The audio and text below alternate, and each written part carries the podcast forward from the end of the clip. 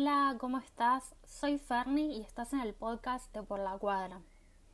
Estoy segura de que mm, te llamó muchísimo la atención el título y también que en su mayoría estás acá por eso. Así que te doy la bienvenida, bienvenido, bienvenida.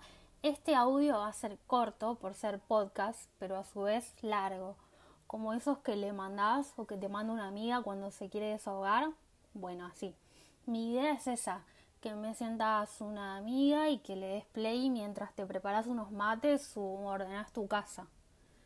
Ahora bien, ¿por qué el fracaso es mi mejor amigo? ¿Por qué digo esto? Te voy a contar una historia. Desde muy chica tuve la necesidad de comunicarme, por lo tanto abrí mi perfil en tanta red social exista. Mi primer blog lo tuve a los 11 bajo el nick de Corazón Rosa y en donde escribía poemas de amor, toda cursi desde siempre.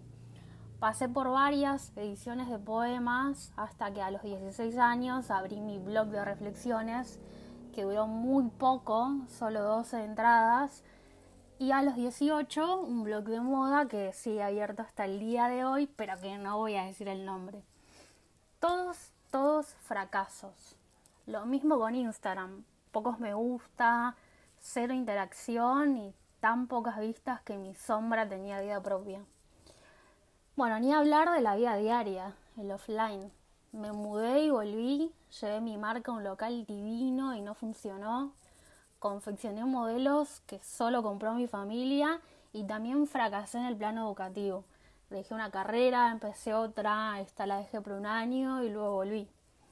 También tuve emprendimientos fallidos y ni hablar de relaciones, ni hablar.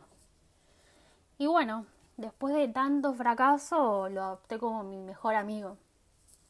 El fracaso me ayuda a ser mejor cada día, me incentiva, lo contrario a lo que se suele pensar. Quizás es una actitud que tengo para no dejarme caer, quién sabe. Pero es eso, me desafía a hacer las cosas cada vez mejores y si algo no me sale le busco la vuelta y si no va por ahí me reinvento. Y es así, el fracaso saca lo mejor de mi interior y lo pone sobre la mesa. ¿No te pasó de tener un proyecto que pensabas que la rompía y al parecer los demás no pensaron lo mismo? Es así, el fracaso te trae de lleno a la realidad y queda en uno cómo tomar esa información.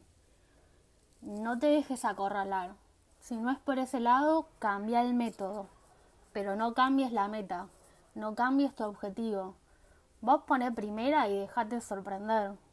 ¿Qué puede pasar? ¿Fracasás? Para mí no fracasás.